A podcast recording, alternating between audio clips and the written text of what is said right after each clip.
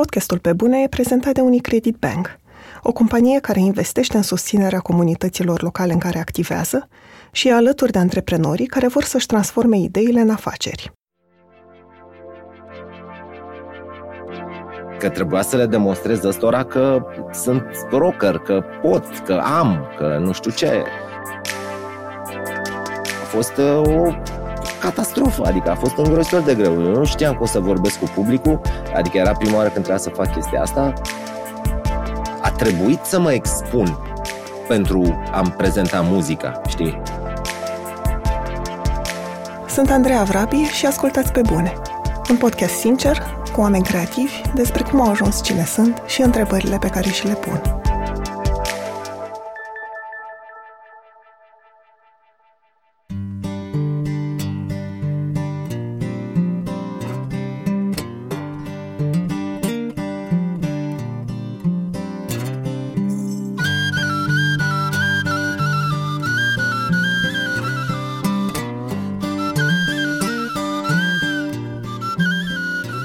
Adrian Despot și-a făcut debutul în muzică în 1994, la Școala Vedetelor, o emisiune de divertisment și prima emisiune de talente din țară, care a transformat un grup de tineri în vedete peste noapte. Tot în timpul școlii vedetelor a început să compună, pentru că nu se regăsea în piesele pe care le cântau. Faima pe care a dobândit-o brusc atunci l-a luat pe nepregătite și nu a știut cum să o proceseze. Așa că în 1996 a renunțat la ea și a luat-o de la capăt cu o formație de rock, Vița de Vie. Spune că mult timp a fost un artist timid, cu multe ziduri ridicate în jurul lui care să-l protejeze și că abia târziu a scăpat de inhibiții, în momentul în care a ajuns să se cunoască ca om și a făcut pace cu el însuși, dându-și seama că nu trebuie să demonstreze nimănui nimic. Pentru Adrian, muzica nu trebuie să fie despre perfecțiune, ci trebuie să te simți bine făcând-o, astfel încât să transmiți emoție celui care o ascultă. Și ca să rămână motivat, după 25 de ani de muzică, se întoarce întotdeauna la momentul zero, în liceu, când se cânte la chitară, la el în cameră, era toată terapia de care avea nevoie.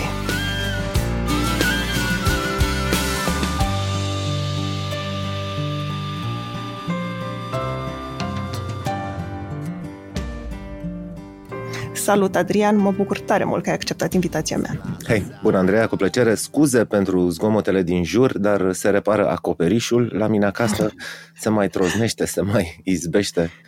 E în regulă. La mine se vor auzi ambulanțe tot timpul. Chiar avem sunet de fundal. Ok.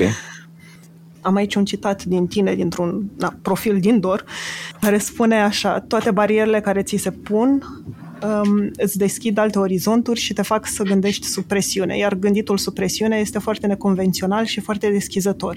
Și e ceva ce spuneai atunci despre vocea României, dar mă întrebam și cât de mult a funcționat acum, în timpul pandemiei? Adică dacă simți că, ați, că presiunea, într-un fel, v-a făcut să vă gândiți la soluții creative la care poate altfel nu, nu v-ați fi gândit sau dacă a fost vreo decizie pe care ați luat-o pentru muzica voastră care a devenit brusc mult mai clar. Știi cum funcționează presiunea în cazul nostru? Like a motherfucker. Adică este am ajuns aproape cumva să fiu dependent de presiune pentru, a, uh, pentru a-mi stimula creativitatea. Uh, o să zic de unde a început totul. De unde a început totul într-un mod așa cumva programatic, știi? Pentru că, teoretic, dacă întrebi un artist cum se înțelege cu presiunea, o să-ți spună că foarte prost. Uh, dar uh, presiunea funcționează bine pe niște minți deja formate și pe niște minți deja călite, la care uh, riscul de eșec este foarte mic prin prisma uh, obișnuinței și a profesionalismului. La mine lucrurile au început cumva așa am început să funcționez bine sub presiune după colectiv. După colectiv, niște prieteni mi-au făcut cadou câteva ședințe cu un coach. Era prima oară când mă întâlneam cu un coach, nu știam exact ce face coachul, care e diferența între coach și psiholog și așa mai departe. Discutând cu el uh, despre mine, m-am pus să-i fac o. să, să scriu pe foaie de hârtie lucrurile care sunt importante pentru, pentru mine, știi? Și le-am înșiruit acolo. Uh, familie, muzică, prieteni, uh, părinți, să zic așa, extrapolându-i din, din familie cumva, știi? După care am făcut niște coloane, cum era relația cu ei acum 10 ani, cum este relația cu ei în prezent, cum văd relația cu ei peste 10 ani. La muzică, ajungând la muzică, acum 10 ani uh, eram, să zic așa, foarte fervescent, uh, în prezent eram uh, destul de pasiv și peste 10 ani nu aveam niciun fel de previziune pentru că eram foarte Uh, foarte cumva dezamăgit de mine, dezamăgit din cauza productivității mele care era foarte scăzută, adică eram frustrat că nu făceam suficient de multă muzică. Mi-a intrat mie la un moment dat în cap vreo asta că Dumnezeu uh, m-a pus pe pământ să fac muzică, adică e evident că ăsta este rolul meu și că eu uh, în loc să, să fac muzică, as in day by day, tot o dădeam cotită. Ba că azi mi-e foame, ba că azi uh, n-am inspirație, ba că m-aș duce afară, ba că hai că beau o bere, ba că nu știu ce, tot așa un procrastinator din asta. Tot timpul amânam. Acasă creștea folderul cu demo-uri, adică aveam, nu știu, cred că aveam deja vreo 70 de demo-uri, dar de fiecare dată când luam un demo, dacă nu mi ieșea din prima ceva, bă, l-abandonam acolo și piesa nu se mai... Și atunci i-am spus, uh, Petre, uite, uh, asta e frustrarea mea legată de muzică, că nu am, nu dau, nu, nu am randament. Și el a zis, păi câte piese crezi că ai putea să faci pe zi, pe lună, pe an? Și am stat și m-am gândit, zic, cred că aș putea să fac o piesă pe lună. Și atunci a zis, bine, în căsuța aia cu peste 10 ani sau pe viitor scrie chestia asta. Am plecat de la ședința cu el uh, și în câteva zile m-am mobilizat. Și am făcut următoarea chestie. Am avut nevoie de un deadline ca să pot să lucrez, pentru că dacă n-ai niciun deadline, atunci nu te presează nimeni și lucrezi așa cumva în van. Și asta felul următor, Vița de Vie împlina 20 de ani. În 2016, în fiecare lună, pe 20 ale lunii, pentru că împlineam 20 de ani, la ora 20, pentru că împlineam 20 de ani, subscriberii mailing listului nostru primeau un single nou de pe viitorul album. Pe 20 ale lunii noi livram către fani o piesă, iar pe 21 intram în studio și începeam să lucrăm la următorul single. Ele nu existau. Și noi, practic, de șase luni am livrat în fiecare lună câte o piesă. Chestia asta a rezolvat toți paraziția mentali, toate barierele pe care ni le impunem singuri. Pentru că nu mai permiteam să nu stau la birou să lucrez. Nu mai permiteam mm, răsfățul ăla de artist, știi? Bă, astăzi parcă n-am inspirație. Nu, nu intra azi. Na, mi-e, mi-e sete. Stai, stai puțin. Hai că nu mă apuc acum, mă duc să beau un pahar cu apă și mă întorc după aia. Știi? Toate prostiile astea. Știam că trebuie să stau la birou, să scriu, să compun, pentru că câteva săptămâni piesa trebuie să fie gata, compusă, produsă, înregistrată și așa mai departe. Și, uh, și am reușit să fac chestia asta. Există, într-adevăr, riscul să ratezi, știi?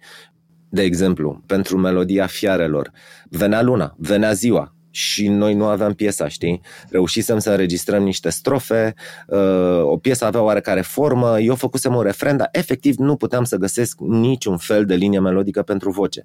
Și mai aveam o săptămână, trebuia să o terminăm ce facem că sunt în pană. Și atunci ce am făcut? Am pus pe internet melodia așa cum era, cu refrenul tras de mine, am pus melodia la dispoziție pentru fani, guys, asta este melodia, fiecare poate să o ia acasă, vă downloadați, vă compuneți versuri pentru strofă și linie melodică, vă înregistrați cu telefonul, ne trimiteți demo-urile, noi ascultăm și cine ne place cel mai tare, îl aducem în București și înregistrează piesa cu noi în studio au fost vreo 760 ceva de genul ăsta de, de download-uri și de, de demo-uri primite. N-am putut să alegem un singur om, am ales doi oameni, pe Dani și pe Alex. Uh, ne-am întâlnit în studio și am înregistrat părțile. Am făcut și un mic documentar despre chestia asta și și-a apărut piesa.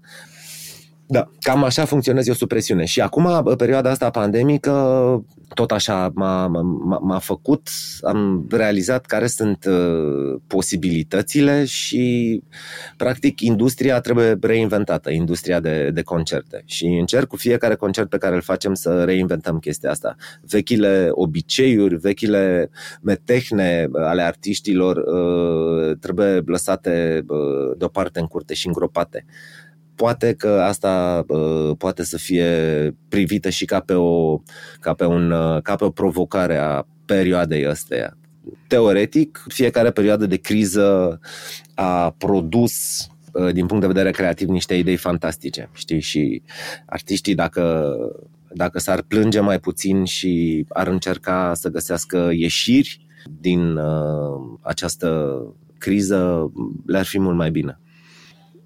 Mi-e greu să spun asta pentru că nimeni nu-și dorește o pandemie, dar criza poate să, nu știu, aducă un suflu nou și să te scoată din rutină. Adică mi, mi s-a întâmplat asta cu podcastul și, nu știu, cred că se întâmplă de obicei când faci ceva de foarte mult timp, să intri într-un, da, într-un soi de rutină, faci doar lucrurile pe care Sigur le știi. Da. Și mă întrebam dacă erați și voi parțial acolo sau... Mai uh, noi ne luptăm, noi suntem o gașcă, oamenii ne știu pe noi așa, cântăm bine, suntem, să zic așa, faimoși sau ce căcat suntem. Noi suntem o gașcă foarte atipică, pentru că noi vorbim foarte mult între noi și preocupările noastre sunt uh, preocupări care țin de dezvoltare atât personală cât și muzicală. Știi? Tot, tot timpul discuțiile noastre sunt, uh, sunt foarte interesante, dar sunt discuții de, de oameni maturi, știi? Sunt, sunt discuții de oameni maturi și uh, foarte aplicați și, mă rog, cu permanenta intenție de a, uh, de a evolua atât din punct de vedere uman cât și din punct de vedere muzical. Și atunci uh, ședințele pe care le-am avut imediat în pandemie, pe Zoom și așa mai departe, erau fiecare trăgea cu arcul în sus cât putea de tare, adică se puneau pe masă cele mai nebunești idei și după aia vedeam ce, ce, ce putem să facem cu ele, pe care din ele putem să le aplicăm. Am intuit că lucrurile o să se mute în online. Uh, am cumpărat un site, concerteonline.ro, ceva de genul ăsta. Am făcut tot felul de nebunii. Uh, bine, ele, multe din ele intră în marea găleată cu idei vița de vie care nu s-au făcut niciodată, știi? Dar uh, suntem o formație extrem de creativă și am început să devenim creativi de nevoie, pentru că am intuit că sau am realizat că cum zic, oamenii au nevoie de alt fel de evenimente sau de alt fel de prezentări, de alt fel de, de a face treaba și de a lua contactul cu, cu muzica. Am, începând cu 84... În general. În general, da. Începând cu 84-85, muzica nu are niciodată, am început să dezmembrăm live uh, melodiile noastre în uh, sesiunile de studio, adică tracul de tobe, tracul de chitară, tracul de bas, tracul de voce și așa mai departe. Am pus toate tracurile la dispoziție pe net, fiecare putea să și le ia acasă, să se joace cu ele, să le remixeze, să facă ce dorește. Dar chestia asta pe care am făcut-o abia acum e derivată dintr-un alt proiect mai al nostru mai vechi, care se numește Bucătăria Vița de Vie, care din păcate nu s-a mai făcut. Eram cumva frustrați că la fani muzica noastră nu ajunge decât în forma ei finală, de master. Și ei nu știu de unde a plecat povestea, de la cum a sunat demo-ul ăla și cum s-a transformat toată piesa ca a ajuns aici. E o muncă colosală, știi, pentru fiecare piesă. Poate unii sunt uh, mai talentați și le iese din prima, dar nouă ne iese foarte greu și stăm foarte mult pe piese ca să ne iasă așa. Atunci bucătăria Vița de Vie era un site pe care tu intrai, era o combinație între o bucătărie și o sală de repetiții, totul desenat, cratițe, oale, amplificatoare de chitară, instrumente și așa mai departe, un șoricel într-un colțișor și tu te duceai cu mouse-ul pe pe imaginile alea, în mijlocul paginii era un cuptor, ok? Tu te duceai cu mouse-ul pe, pe, pe toate uh, imaginile alea și unele dintre ele se mișcau, erau active. Dacă dai click pe ele, în spatele lor era un demo. Un demo așa cum era el la noi în calculator sau uh, în telefon. Unele demo erau trase cu vocea de la repetiții, cu telefonul, altele, mă rog, whatever, știi? Adică demo-ul sună în toate, ca toate visele sună demo Și tu stăteai și ascultai acolo și demo care îți plăcea cel mai tare, făceai drag and drop și îl puneai în cuptor. La, după o perioadă de, nu știu, vreo 10 zile, două săptămâni, noi ne uitam în cuptorul ăla, vedeam care este cel mai băgat în cuptor demo și ziceam, guys, voi ați ales borcanul cu prune, ok? Ne dați o lună și într-o lună noi ne apucăm să facem piesa asta. Și pe cuptor apărea un timer de 30 de zile, știi? Din când în când, în cuptor, fanii primeau câte un mail și în cuptor apărea partitura de bas, partitura de chitară. Apăreau așa ușor, ușor pe măsură ce noi le făceam. Urmând ca în ultima zi, la ora fix, nu știu cât, bla bla bla, dădeai click pe cuptor, cuptorul se deschidea și ăla era single-ul. Asta e o idee care în continuare mi se pare foarte de tare. Ce a picat? De ce a picat ideea? De ce nu mai Păi a picat că cele mai multe idei mișto nu se fac. Noi ne ocupăm de tot ce ține partea organizatorică, partea muzicală și partea asta creativă, știi? Uh, am fost, am întâlnit cu niște guys cu calculatoare, cu soft, cu site, cu care era destul de complicat de făcut. Lucrurile au fost destul de, cum să zic, le-am adâncit, ne-am tot dus, ok, bugete, dar la un moment dat nu putem să le facem pe toate. Ne lipsește departamentul ăsta de project management, cred că se cheamă. Adică mie mi-ar plăcea noi să venim cu ideea, bă, uite, vrem să facem asta și cineva să o aplice, știi, să o pună în practică. Da, chestia asta ne ține vii și am constatat că în măsura în care ne place să facem muzică, să, să creăm idei muzicale, idei pe care să le punem în muzică, în aceeași măsură ne, și aceea satisfacție o avem în momentul în care uh, creația uh, nu are neapărat conotații muzicale. Creația este ghidată, dacă vrei, către prezentarea muzicii noastre, știi? Satisfacția e aceeași. Pentru că ai um, spus mai devreme că e foarte multă muncă în spatele fiecarei piese și na, există imaginea asta romantică a artistului, mai ales a muzicianului, care trebuie doar să fie mânat de pasiune, duce o viață boemă și nu prea... Nu știu, nu există conceptul de muncă în general. Mă întrebam când simți tu pentru tine că e greu să faci muzică?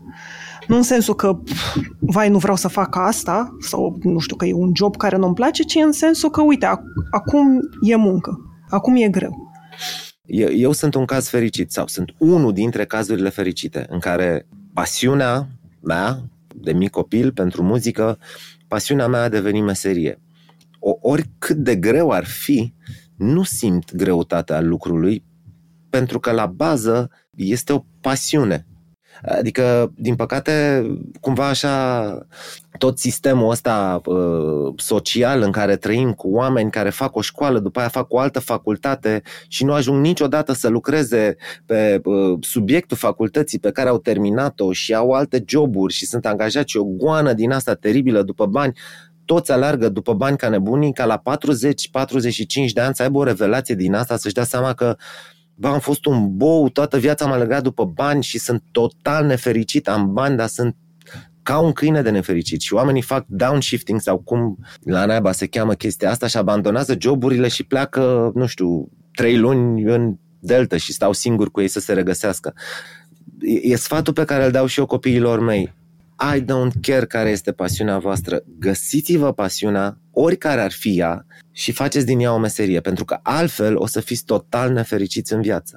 Și atunci, ca să revin la întrebarea ta, nu mi-e niciodată greu. Adică oricât de greu ar fi, iubesc fiecare fucking second din ce fac, fiecare take, fiecare greșeală, am ajuns să nu mai cred în greșeli. Adică dacă te uiți la ultimele filmulețe din asta pe care le pun eu pe net cântând la chitară sau la pian și așa mai departe, man, e plin de greșeli acolo. But I don't give a fuck. Adică muzica nu trebuie să fie despre perfecțiune. Muzica trebuie să fie despre feel good și vreau să văd un om care crede în ce face acolo și simte fiecare notă greșită sau, sau bună. Știi? Vreau să văd bucur- lipsește bucuria din oameni și vreau să o văd.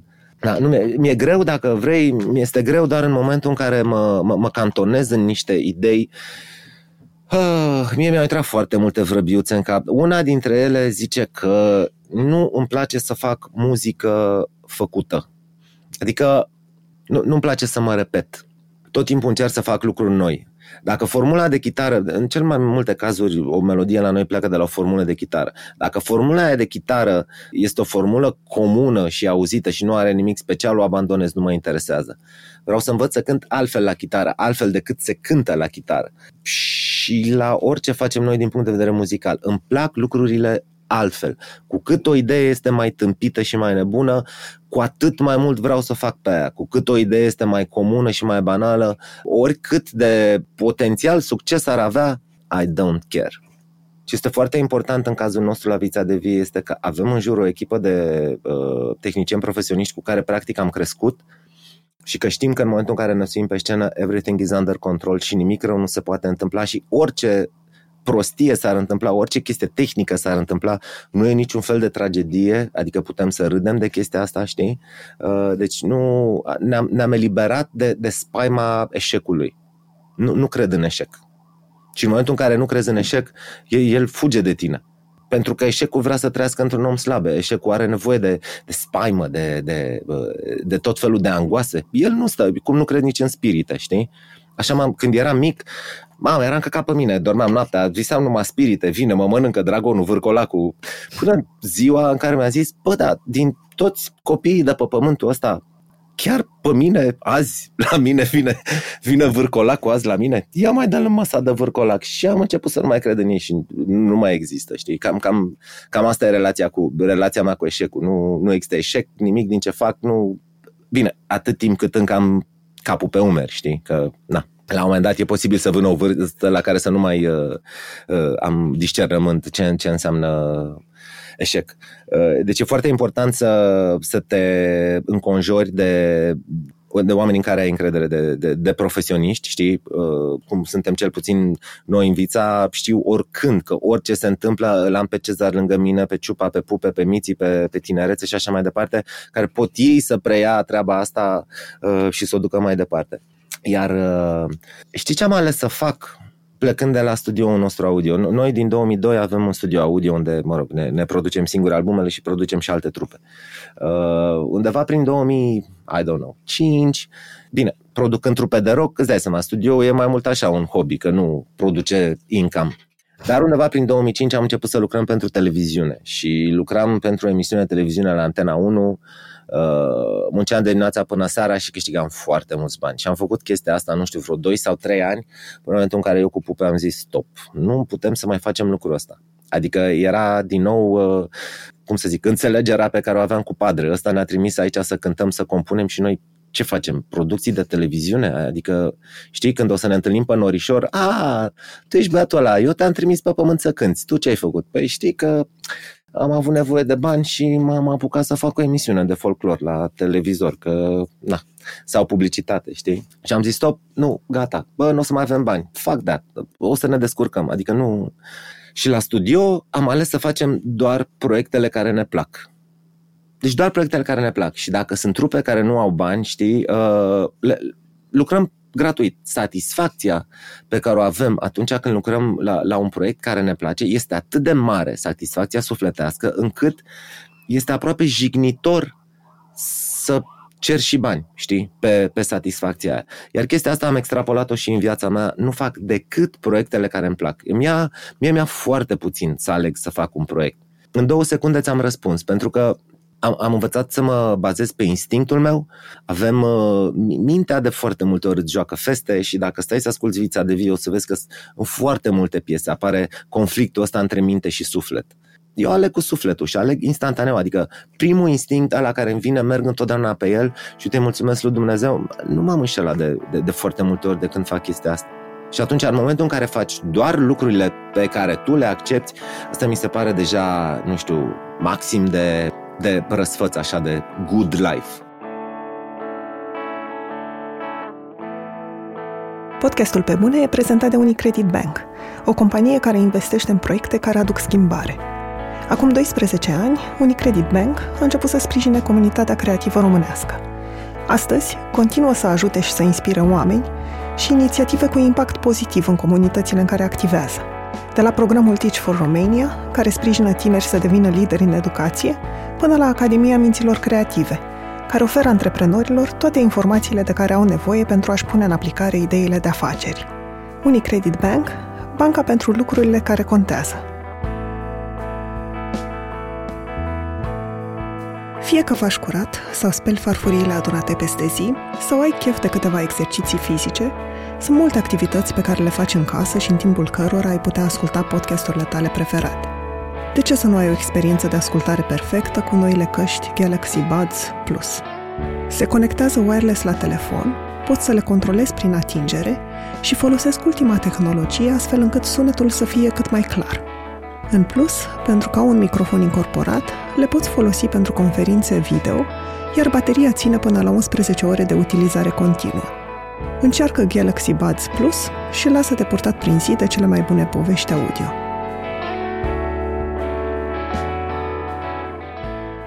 Pentru că spui că acum iei decizii instinctiv într-un fel. Dacă a fost un moment până la care n-ai făcut asta și ai simțit că ai greșit și nu știu dacă ai vreo experiență memorabilă de atunci când ai decis mai mult cu mintea și n-a fost decizia corectă. A lot. Și ce spuneai despre eșec, la fel, dacă până într-o perioadă sau într-un punct, un an sau un album sau nu știu, din nou, dacă e un moment cheie, dacă până în momentul ăla ți era teamă de eșec. Relația mea cu eșecul este una foarte densă, să zic așa. Provin dintr-o familie uh, cu venituri medii înspre joase, adică ai mei, tata a fost un kind of a genius, așa, adică toată casa era plină cu tot felul de diplome din asta, cu invenții de ale lui, dar el n-a avut niciodată spirit uh, antreprenorial, știi? Iar mama e profesoară. Eu, în momentul în care am ajuns la școala vedetelor 1994, aveam 76, 86, 18 ani, să ziceam, eram rupt în cur, cum? eram rupt în cur la propriu pentru că uh, eram rocker, rockerii pe vremea aia purtau niște pantaloni strâmți, uh, eu aveam o pereche care de atâta purtat se trupeau între picioare și atunci luam materiale, știi că pe vremea Ceaușescu nu se aruncau, mm-hmm. adică mhm. dacă aveai o haină proastă, nu aruncai, o păstrai că mai luai bucățele din ea să scârpești hainele bune. Și blugii mei erau efectiv cârpiți între picioare, că era singura pereche de blugi. Adică, na, din postura asta am ajuns de 94 cu școala vedetelor, care a fost un fenomen din asta la TVR, am început să câștig bani. În culmea gloriei cu școala vedetelor am abandonat chestia asta pentru că eram total nemulțumit și neîmplinit și nu-mi plăcea ce făceam. Am renunțat la tot, la faimă și la bani și m-am dus în underground și am început-o de la zero cu o trupă nouă, Vița de Vie. Cu Vița de Vie a fost foarte greu la început. După aia a fost bine cu Vița de Vie. După aia am apărut iar la televizor, iar am câștigat bani. După aia iar n-am mai apărut la televizor, iar n-am mai câștigat bani. A fost în viața mea, a fost de foarte multe ori, și sus și jos. Prima oară când cazi de sus, jos, e nașpa a doua oară e mai puțin nașpa, a treia oară e și mai puțin nașpa și de a patra, a cincea oară deja constați un pattern din asta. La un moment dat uh, îmi plăcea, știi cum luam eu pulsul de exemplu, când oamenii mă recunoșteau pe stradă, ziceau, uh, uite-l pe Edi de la ProTV. Edi era un dansator la ProTV. Da, da, da, da, știu. A, așa. E, în momentul în care oamenii ziceau, uite-l pe Edi de la ProTV arătându-mă pe mine, man, știam că mi-e bine. Știi? Bă, bune. Adică, așa, când oamenii nu mă recunoșteau pe stradă, bă, cred că ar trebui să fac ceva, că uite. și așa mai departe. Uh, e, trecând prin înlănțuirea asta de sus-jos, la un moment dat am zis, you know what, fuck it. Nici sus nu e sus, nici jos nu e jos. Ok, când e sus, nu o să-mi iau un cap niciodată că mamă ce sus sunt și ce șmecher sunt și uite ce se întâmplă și nici când o să fiu jos, nu o să fiu vai cât de prost este pentru că știu că e doar o roată care se învârte. Și am încercat tot timpul să păstrez uh, zona asta mediană. Asta e, dacă vrei, uh, relația cu, cu eșecul. Și asta e foarte important atunci când ești sus, uh, să nu crezi că, da, domne, uite, în sfârșit mi se recunosc meritele. Nu. Nici măcar pe YouTube, știi, când cea mai mare durere sau nevoie a unui muzician este să-i fie recunoscute meritele, trăirile, compoziția, știi? Oamenii au înțeles piesa și dacă pui o piesă pe YouTube o să vezi că 10 o să spună mamă ce căcat, ce bășină, ce auleu, nu mai e ce a fost, bla bla bla și tu zici, bă, ce idioți ăștia, nu-și dau seama. Iar cealaltă jumătate o zică, mamă, cât de mișto, wow, aș putea să stau să ascult, bla, bla. Și tendința ta e să zici, uite, bă, că ăștia au înțeles, ăștia au dreptate. Nu, nu, nu, niciunii din ei nu au dreptate. Nici aia care te laudă, nici aia care te înjură. Dreptatea nu ai decât tu. Eu, încercând la un moment dat să fac o melodie mai comercială sau mai știu mi-am dat seama că e o capcană. Și atunci am zis, ok, dar cineva totuși trebuie să-mi dea feedback. Și știi cum primesc feedback-ul ăsta? Ca, ca la nebuni. Fac o formulă de chitară și dacă îmi place și mi-apare un zâmbet pe buze, știu că acolo sus pe norișor, Hendrix o să-mi zică, bine cu aia. Știi? Sau Cobain, sau I don't know, cine vrei tu. Adică în momentul, ca, ca artist creator, ai nevoie de ai nevoie de cineva care să-ți confirme autenticitatea și valoarea intrinsecă a artei tale. Și dacă nu reușești să-ți găsești lucrul ăsta pe pământ, nu este niciun fel de problemă. Nu este o ușă închisă. Trebuie doar să cauți în altă parte. Știi? Chestia asta. Zici că am fugit de la nouă, dar mă rog, uh, cum să zic, uh, eu spun toate chestiile astea pentru că am fost un, un om extrem de singuratic, uh, începând din clasa a 5 a 6 de când am pus mâna pe chitară și am început să ascult muzică. Muzica pentru mine a fost un refugiu și am încercat tot timpul să mă vindec și am încercat tot timpul. Muzica pentru mine este terapia. E terapia cu ajutorul căreia eu am reușit astăzi să pot să vorbesc, să țin un podcast, să apăs la, să, să apar la televizor sau în concert în fața oamenilor să nu fie rușine, știi? Uh, și mă gândesc că spunând toate lucrurile astea și dându-le în ghilimele din casă, ele reprezintă cumva laboratorul, calea prin care eu am reușit să, să mă integrez în this fucking society.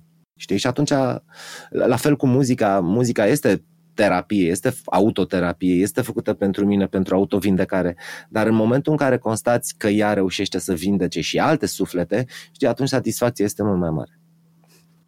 Apropo de ce ai spus acum, că ai fost uh, mult timp singuratic, știu că la un moment dat spunea Artan despre tine că dacă ai găsi o gaură în mijlocul scenei, ai cântat de acolo. Da, mă, pentru că mi-era foarte rușine. Adică noi românii ne naștem, ne naștem complexați, frustrați, cu ochii în pământ, capul plecat, sabia nu-l taie, ne naștem toți cu capul plecat, știi? Și nu avem încredere în noi din punct de vedere artistic. Nu, nu, suntem total unsecure noi ca artiști, Asta este marea diferență între artiștii străini și artiștii români. Ei au încredere în ei whatever the fuck they are, de oriunde sunt, se prezintă așa cum sunt, just like that.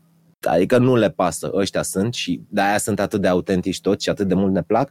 Și când te uiți la noi, noi suntem niște oi speriate care nu avem curaj să ne uităm în ochii oamenilor pe lângă care trecem pe stradă, știi? Suntem toți cu ochii în pământ, nu știm să ne bucurăm. Și atunci... Dar ca solist simțeai și un fel de presiune, că ar trebui, nu știu, mai ales ca solist de formație rock, asta vine la pachet da. cu o imagine de om care vorbește cu publicul, care e carismatic. Ideea e că, stai, că ideea e, când am plecat eu de la școala vedetelor, am plecat pentru că din punct de vedere emoțional eram total nesatisfăcut, adică muream, mă, mă uscam și, și muream. Și am zis, nu mai vreau chestia asta. Vreau să trăiesc, vreau să simt sufletul cum îmi arde și am trecut din tabăra mainstream, am trecut în tabăra rock. Foarte frumos, la primul concert am avut cinci oameni, din care doi au venit după concert la mine și mi-au strâns mâna, mamă, ce mișto e, dar ce ai vrut să spui melodia aia? Și am zis, de asta am nevoie, n-am nevoie de 70.000 de oameni care să urle ca nebunii I don't know what, că făceam și playback la școala Betel, adică nu era nimic legat de muzică, eram doar o imagine, băiatul frumos cu părul lung, după care țipau fetele, știi? Și am ajuns să am uh, doi rockeri care mă apreciau versurile. Și pentru mine a contat mai mult chestia asta, doi oameni. Dar nu a fost ușor nici cu Vița de Vie, pentru că intrând în Vița de Vie și venind din mainstream, uh, guess what? Au apărut alte uh, provocări. Acum, tânărul Adrian Despot trebuia să demonstreze rockerilor că he's got the balls. Și au început alte procese psihologice în mine că trebuia să le demonstrez ăstora că sunt rocker, că pot, că am, că nu știu ce. A fost uh, o catastrofă, adică a fost îngrozitor de greu. Eu nu știam cum să vorbesc cu publicul, adică era prima oară când trebuia să fac chestia asta. Foarte, a fost o perioadă foarte cu vița de vie până prin 2007. Adică Asta voiam să te întreb, cât a durat? Cam 10 ani? 11 ani, cam 11 ani a durat ca eu să pot să vorbesc cu, uh, cu oamenii pe scenă, uh, așa relaxat, știi? Pentru că eram un om extrem de timid, adevăratul motiv pentru care făceam chestia asta este că nu, eu nu mă cunoșteam pe mine. Eu nu știam cine sunt. Ok? Dar, cum să zic, nu e o chestie uh, neapărat care mi se întâmpla mie. Noi nu știm cine suntem. Adică noi târziu în viață ajungem să realizăm cine suntem. Sper doar că atunci când realizăm cine suntem să nu fie prea târziu, știi? Ce vorbeam mai devreme. Habar n-aveam cine eram. Adică eram un puști care vrea să cânte rock, ok, dar îți dai seama, lipsă de, totală lipsă de încredere în mine și așa mai departe. Și atunci toată timiditatea mea s-a transformat într-o uh, agresivitate și nu mă uitam la oameni și nu vorbeam cu ei pe scenă și după primul album uh, au vrut să mă dea afară din vița de vie, știi? Au zis, bă, nu se poate, asta e ce căcat face, nu vorbește cu nimeni. Tocmai a apăruse Vama Veche, știi, și Pepino, fostul basist, zicea, bă, ne trebuie și nou un actor pe scenă, să vorbească cu oamenii, că la dracu pleacă ăștia de la concert. Mă. Dar dacă cumva s-ar putea lucra la, la încredere, uh, atunci de când suntem mici și păstrată chestia asta ar fi fantastic. Pentru că noi când suntem mici ne naștem Man, sunt înnebunit după, după ochii ăia aprinși ai copiilor mici, știi, care se uită la părinți așa cu ochii mari și cred orice le spun și sunt avizi de orice fel de informații și n-au niciun fel de prejudecată despre nimic. Din păcate, luminița aia, pe măsură ce ei ajung la școală și de la școală ajung la liceu, lumina aia ușor, ușor se stinge și se stinge și se stinge și devenim niște animale sociale lipsite de pasiune și lipsite de încredere și total futute la cap, știi? Ne trezim undeva pe la 40-45 de ani, așa, păi, de capul meu, ce căcat am făcut cu viața mea, știi? În același timp spuneai într-un interviu, cred că destul de recent, că mm, ai o relație de love-hate cu vulnerabilitate. Că, ai ne- că simți că ai nevoie de ea ca să crezi artistic și că în același timp o viață întreagă ai construit ziduri în jurul ei. Și vulnerabilitatea cu încrederea, mm, nu știu, se cam bat cap în cap. Păi se bat cap în cap, dar uh, vulnerabilitatea mea este, cum să zic, izvorul meu creativ. Adică am, am început să compun pe baza vulnerabilității, încercând să-mi vindec rănile. Rănile, acum, mă rog, sună, poate sună așa mare rănile, dar gândește-te că pe vremea când eram eu în liceu, nu exista niciun fel de concept de parenting. Copilul, dacă era supărat, dă-l în pizda, mă, e supărat, dar ce are? I don't know, hai să ne uităm la un film, hai să facem grătar, hai să, nu știu. Că cam asta era parenting-ul pe, pe vremea noastră, știi? Și atunci aveai cu cine să vorbești. Eu, din fericire, mi-am găsit versurile trupelor pe care le ascultam, știi? Și am, eu am crescut și ele au devenit, practic, uh, cum să zic, armura mea uh, pentru a înfrunta lumea asta pe care nu o înțelegeam. Normal, adică cum să înțelegi lumea la 18 ani? N-ai cum să o înțelegi. Și atunci asta a devenit muzica pentru mine. Eu nu puteam să ajung de la școală acasă fără Walkman și fără uh, Pantera Vulgar Display of Power. Pentru că trebuia să trec printr-o zonă din asta foarte... în care de multe ori după 90 mi-o luam ca rocker, știi? Dacă nu era Anselmo să-mi cânte Vulgar Display of Power tot albumul în căști, bă, nu puteam să ajung acasă și nu puteam să ajung la școală. Dar omul ăla mi-a dat curajul și tupeu și coaiele să, să ajung la școală, nu știu cum să zic, și să mă întorc. Adică genul ăsta de suport nu ți-l dă niciun psiholog, nicio discuție cu nimeni. Ai, ai, ai nevoie de, sau eu am avut nevoie de muzică și am avut nevoie de, de Pantera în perioada aia ca să, ca să fac drumul ăsta, știi? Și zidurile construite în păi, jurul vulnerabilității, că mă întrebam dacă cumva astea ți-au și creat imaginea de Zidurile s-au construit, zidurile s-au construit în... Uh, știi cum e? Actul artistic poate să fie privit ca o act de striptease pentru că tu, practic, dacă faci ce fac eu, adică dacă versurile sunt scoase din tine și vorbesc despre tine, despre trăirile tale, despre emoțiile tale, tu te deschizi așa ca o carte. Tu ții hainele de pe tine și te dezbraci efectiv în fața publicului și le arăți cine ești. Îți trebuie ori o doză de nebunie, ori uh, foarte mult curaj să faci lucrul ăsta pentru că suntem, uh, cum să zic, noi, noi suntem uh, predominant ființe sociale și noi, cel puțin în România, avem tot timpul un ochi pe eu nu pot să fac asta, ce o să zic ăla? E stupid, adică noi jucăm pentru alții, în loc să jucăm pentru noi viața asta, în loc să jucăm pentru noi să, să ne fie nouă bine, suntem tot timpul atenți la ce ar putea să zică cineva dacă eu aș face chestia aia. De-aia zic, creierul ăsta, he's a motherfucker, adică creierul este inamicul creierul e inamicul omului. Nu, nu sună foarte bine. Dar, dar în contextul ăsta, da, asta, asta este, știi. Am avut nevoie de zidurile astea pentru că eram foarte ușor de rănit, fiind atât de, de deschis și vorbind despre mine. Uh, am devenit extrem de vulnerabil, dar, cum să zic, am, a trebuit să mă expun pentru a-mi prezenta muzica, știi? Numai că ea a deschis ușile vulnerabilității și atunci am început să construiesc ziduri în jurul meu ca să nu mi-o iau de fiecare dată în față.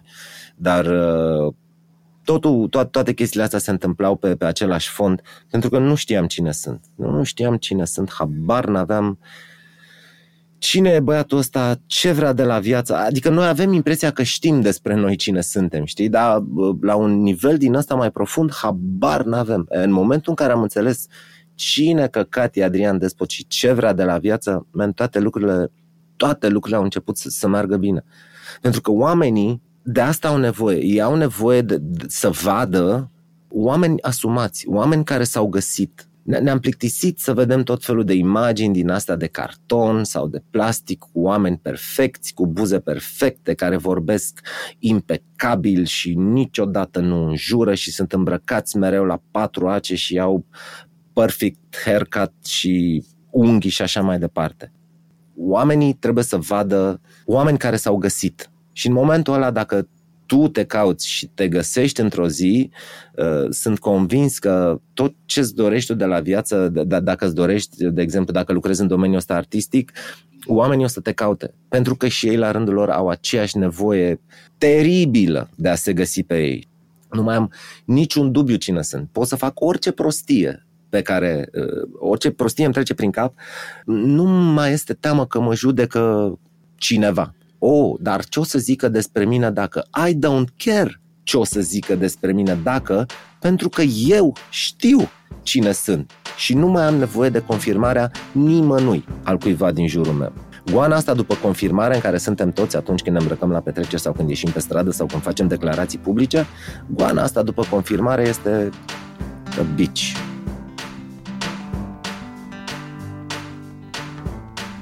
Am vorbit cu mulți oameni la pe bune de la artiști și antreprenori până la scriitori și fotografi. Au fost alegeri subiective, dar am vrut să invit în fața microfonului oameni care au ajuns să fie printre cei mai buni din domeniul lor. În valoarea perseverenței și a muncii către un ideal, crede și Best Jobs. Prin tooluri și informații online, Best Jobs își ajută utilizatorii să exploreze o multitudine de oportunități și să descopere jobul care le permite să-și valorifice la maximum skillurile și pasiunile. Pentru că, atunci când te gândești la ce vrei să faci, nu este niciodată vorba despre o simplă alegere, ci de a descoperi unde e locul tău.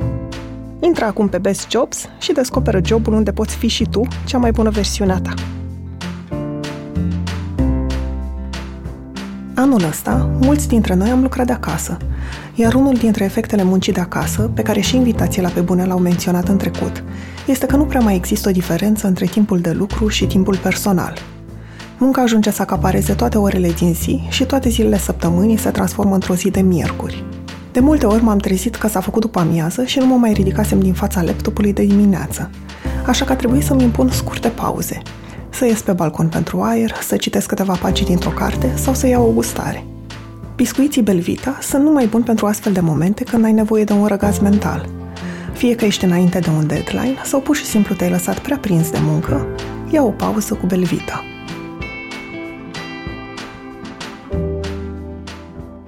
Într-un interviu, cred că un pic mai vechi, spuneai că nu îți plac artiștii pentru că artiștii pot să acapareze într-un fel omul care e în spate și oamenii uită să fie oameni și devin, sau nu știu, se cred doar artiști. Și mă întrebam dacă ai avut și tu, dacă ai, a fost vreun moment în care ai simțit pericolul că ai putea tu să te crezi artist cu A mare și să uiți să fii om. De foarte multe ori. Uh, ca să explic ideea, să zicem că există artistul Horia Palade, da? El nu există, este un pseudonim de-al meu, este un prieten de-al meu din copilărie, uh, dar să zicem că există artistul Horia Palade și este de nivel uh, Horia Brânciu, ok? Bun, ce se întâmplă? Horia Palade ăsta, Horia este un om foarte drăguț și foarte prietenos. Cu familia, cu prietenii, cu așa, bă. Ar Palade, artistul Palade, artistul Palade devine un uh, acaparator de, de ego pentru că e foarte interesant. În momentul în care ești artist uh, și ai un oarecare feedback, o să vezi că oamenii încep să vorbească mai drăguț cu tine, polițiștii îți dau mai puține amenzi, primești tot felul de facilități din astea, uh, la restaurant, la hotel, la bla bla bla. Și chestia asta începe să-ți placă. Începe să-ți placă tot tratamentul ăsta pe care îl primești de la oamenii din jur. Mai mult, Uh, dacă ești mai slab de înger și majoritatea artiștilor sunt, ți se pare că toate lucrurile astea ți se cuvin ca oamenii să fie drăguți cu tine și să-ți cânte în strună și să te ducă pe tine prima acasă, chiar dacă stai în curul lumii și după aia pe restul. Încep să ți se cuvină, apare complexul mesianic acolo, Știi? El nu e rostit, adică ei nu vorbesc despre chestia asta, dar trust me că se întâmplă lucrul ăsta. E, și ce se întâmplă este că Palade ăsta devine un idiot și îl canibalizează pe Horia, pe omul Horia. Și atunci omul Horia o să aibă de suferit și step by step o să dispară. Uh, în uh, interviurile astea pe care le-am făcut pe Electric Castle uh, pe Facebook-ul lor, după, adică în pandemie, știi, făceam niște interviuri, făceam niște interviuri cu Backstage artiști. Pass? Sau Backstage Pass, exact, da, da, da. Cu artiști cu care discutam, discuțiile noastre nefiind niciodată cu artistul în sine cu care discutam, ci cu omul din spatele artistului, pentru că omul ăla trebuie prețuit, omul ăla este momentul zero al fiecărui artist, ăla este de fiecare dată când pleacă mintea pe, după păsărele și după nori și apare complexul mesianic, care îi bântuie pe toți, trebuie să se întoarcă imediat la, la om știi? La ei care sunt omul, motivul pentru care s-au apucat ei de muzică. Momentul la zero în care stăteau în camera lor și nu exista nimic altceva în jur, nu exista nicio nevoie de feedback. Am spus o metaforă că eu sunt genul de om care îi place să trăiască cu capul nor și cu picioarele pe pământ.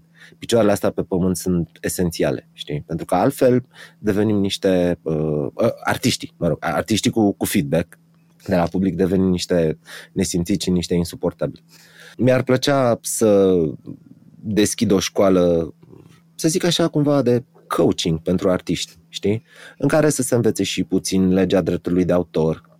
Pentru că ei nu știu legea dreptului de autor. Ei nu știu legea după care ei funcționează. Ok? Mi-ar plăcea să știe și puțin drept, să știe când semnează un contract, ce semnează în contractul ăla. A, de eu nu pot să, eu cum, dar eu la contracte nu mai pricep. Ok, angajează pe cineva. Păi dar nu pot, că atunci trebuie să-i dau bani din banii mei pe care eu îi muncesc. Adică de nivelul ăsta de fățărnicie vorbim. Habar n-au să cânte. Am, am, am primit, acum în pandemie, nu știu câte întrebări. A apăruse un standard din ăsta în presă. Adrian, ce părere ai despre concertele care acum se țin online și despre lipsa publicului și de cum reușești să cum reușești tu ca artist să transmiți emoții acum, că publicul nu e acolo în față? Bă, ești nebun? Adică uitați-vă pe internet la toate concertele alea, la Tiny Desk, la whatever, că acum nu scapă, că nu scapă că m-am enervat. Adică sunt sute de, de, de, de filmulețe cu mici concerte făcute în studio fără public, în care oamenii aia cântă de te caci pe tine și e la emoții acolo cât să ții pentru ani de zile să te hrănești din aia. Dar noi, artiștii români, noi nu putem să cântăm fără public de acasă. Nu, voi nu puteți să cântați voi nu aveți emoția, că mă întorc la ce discutam inițial. Sunt artiști care funcționează după vechile metehne, știi? În care nu există niciun fel de emoție, nu există niciun fel de intenție de exteriorizare. Uh, cântatul este doar un gest mercantil. Mă duc acolo, când cântăm, sunt, sunt două lucruri care interesează pe artiști în turneu. Când e masa, când luăm bănuții. End of story. End of fucking story. Asta este România. Da? Și atunci mi-ar plăcea oh, mi-ar plăcea o mișcare din asta de emancipare puțin și de umanizare a artistului român. Mă rog, mi se pare că pandemia, pentru că de la asta începusem interviu, oferă într-un fel ocazia asta, pentru că e o întoarcere la bază, nu mai ai toate uneltele, nu mai ai, nu știu cum Dar ei nu vor să se întoarcă la bază. Ei nu vor să se întoarcă la bază, ei vor să facă, adică în capul lor, în momentul în care pandemia trece, like never, da? Dar să zicem că în martie anul viitor pandemia trece și cineva ăsta care a apăsat pe pauză în martie 2020 apasă pe play în martie 2021. Ei abia așteaptă să apese cineva pe play să se reîntoarcă la ce făceau înainte. Nu-și pun niciun fel de problemă. Dacă cumva, bă, dar oare ce făceam noi înainte era bine? Da, frate, era bine pentru că știam la ce oră mâncăm și când vin banii.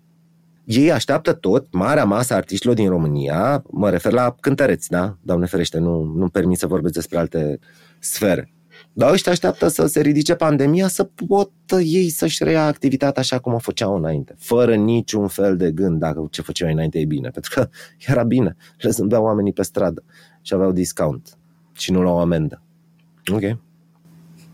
Dar pentru că ai, ai spus de artiștii care se gândesc la cum se vor întoarce la cum funcționau lucrurile înainte de mm, pandemie, Mă uitam la uh, înregistrarea concertului în Corsi de la Awake din 2018 pe platforma de la Overground și era piesa Praf de stele la care cânta publicul în, în locul da. tău. Și dincolo de na, un feedback care înțeleg că îți poate, riscuie că îți poate hrăni ego mă întrebam dacă ca, ca muzician nu-ți lipsește asta, dacă nu e, nu știu, ceva ce oricâte modalități de a transmite emoție prin intermediul ecranului am găsit, nu e ceva care să înlocuiască asta, pentru că eu recunosc eu ca public că îmi doresc din să trăiesc Corect, asta. așa e. Uh, mă rog, din fericire, uh, în tot contextul ăsta pandemic am avut o activitate concertistică destul de ridicată, știi?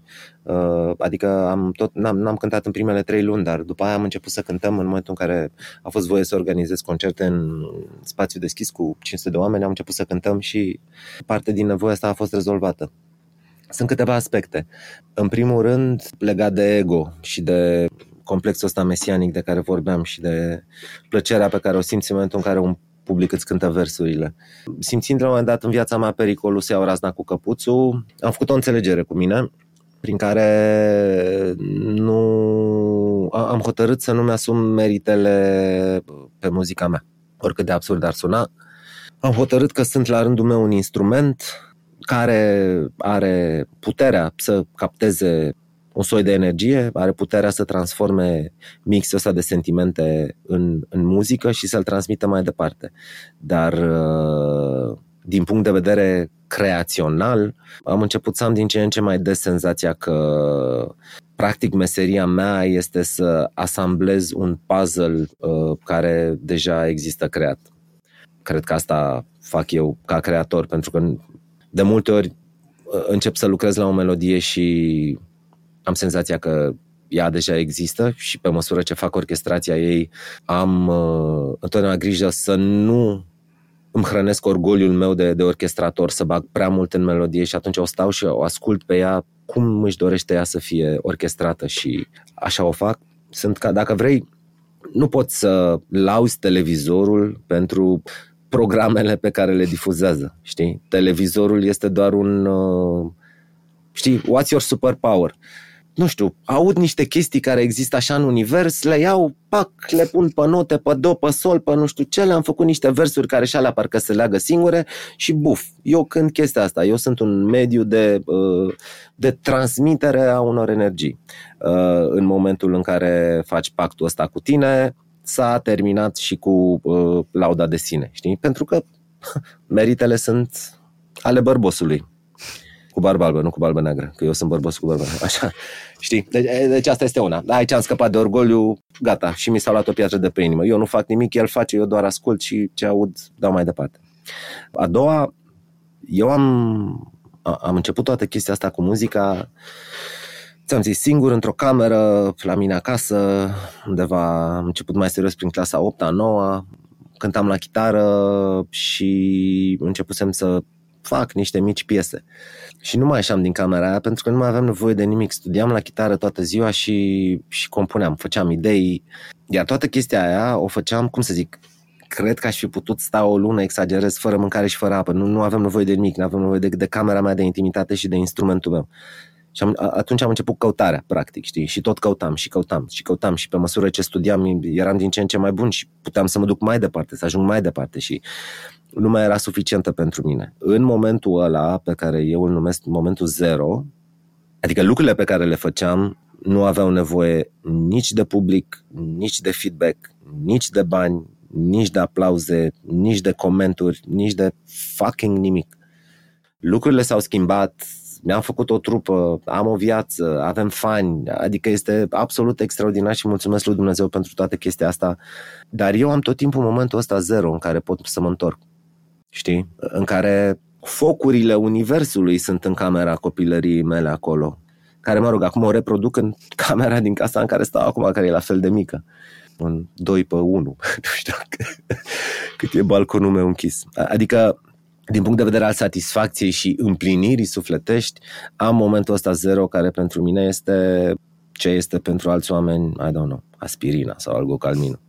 Știu că l-am tot timpul acolo și mă rog, mă ține și cu picioarele pe pământ. E, e, e drumul pe care îl facem de multe ori și înainte de a ne sui pe scenă, știi? Că spuneai de rutină. Ok, într-adevăr, facem meseria asta de 96, 20. Peste 20. 20. Sau, mă rog, pe acolo. Nu știu, pe acolo. Uh, de foarte mulți ani. Dacă mai pui și școala vedetelor, zici că mai mult am cântat în viața asta decât n-am cântat. Și uite că luându-mă cu matematica am uitat ce vreau să spun. De la rutină. Când... A, da. Uh, Cum spre scenă. De fiecare dată când, când simțim că riscăm ca rutina să ne afecteze performanța artistică și când zic performanța artistică, din nou mă refer la performanța instrumentală și emoțională. Ele nu sunt, uh, ele nu se pot separa. Asta e și motivul pentru care, de exemplu, am renunțat la concerte, pentru că era o perioadă în care aveam oferte inclusiv de patru concerte pe săptămână. Prima oară am vrut să zic, wow, ok, hai, mamă, gata, mergem și cântăm. Pentru că artiștii, noi când ne întâlnim la concerte, primul lucru nu întreb, hei, salut, ce faci, ești bine, ce fac ai tăi? Primul lucru pe care te întreabă un alt coleg de brasle, hei, salut, de unde veniți? Adică gen de la ce cântare veniți? Și mâine unde aveți? Îți jur, astea sunt primele întrebări. Pentru că eu ajuns să... Și nu vorbesc de trupe de mainstream, vorbesc de trupe de la noi, de la rock, știi? Adică a, a, asta contează de unde vin și unde cânt mâine? Dar asta ce spune despre tine dacă tu îmi pui mie întrebările astea?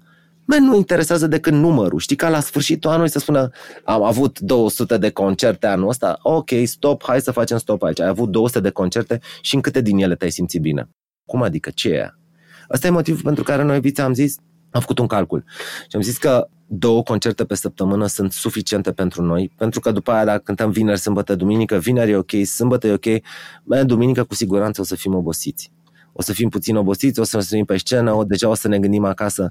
Nu vreau să-mi bat joc de muzica mea. Adică vreau tot timpul să o primesc cu cel mai mare drag și să fiu în cea mai bună formă pentru a o face. Pentru că ea, la rândul ei, muzica a făcut pentru mine atât de multe lucruri, încât eu am nevoie de mine în cea mai bună formă, știi, ca să-i plătesc toate chestiile astea. Și atunci am renunțat, știi, la un număr exagerat de concert. Așa scăpăm de rutină. Ne întâlnim dacă simțim că este o problemă, stop, facem mică ședință tehnică în backstage, ne întoarce la momentul zero, aduți aminte ce frumos era în camera ta, aduți aminte cât de norocos ești că ai reușit să faci lucrurile astea, să ajungi de aici. De ce te-ai apucat de cântat? Îți aduce aminte de ce te-ai apucat de cântat? Hai să ne readucem aminte de ce ne-am apucat de cântat și să vedem dacă acum, după ce facem meseria asta de 20 de ani, dacă mai păstrăm motivele alea, știi, dacă ele mai fac parte din rutina noastră zilnică. A fost vreun moment în care ți-a fost greu să te întorci la momentul ăla zero, în care nu-l mai găseai? Mea, niciodată eu am rămas în camera aia mea. eu n-am plecat niciodată din camera aia. Eu sunt în continuare la gara de nord pe Petru Poni 7 într-o cameră de 2 pe 3. Dacă interviul te-a ajutat sau dacă ți-a făcut plăcere, ne-ar bucura enorm să ne susții. Abonamentele digitale lunare sau anuale sunt cea mai importantă resursă financiară pentru jurnalismul DOR. Alege-l pe cel care ți se potrivește pe dor.ro/susține.